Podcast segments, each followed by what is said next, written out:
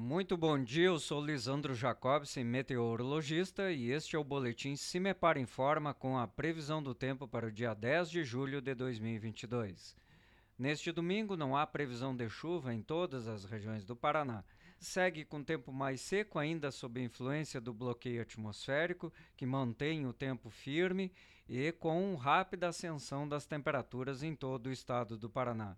Destaque para os valores mínimos em torno dos 10 graus no sul paranaense, entre Palmas, União da Vitória e General Carneiro, mas com um rápido aquecimento durante a tarde até faz um pouco de calor, grande amplitude térmica.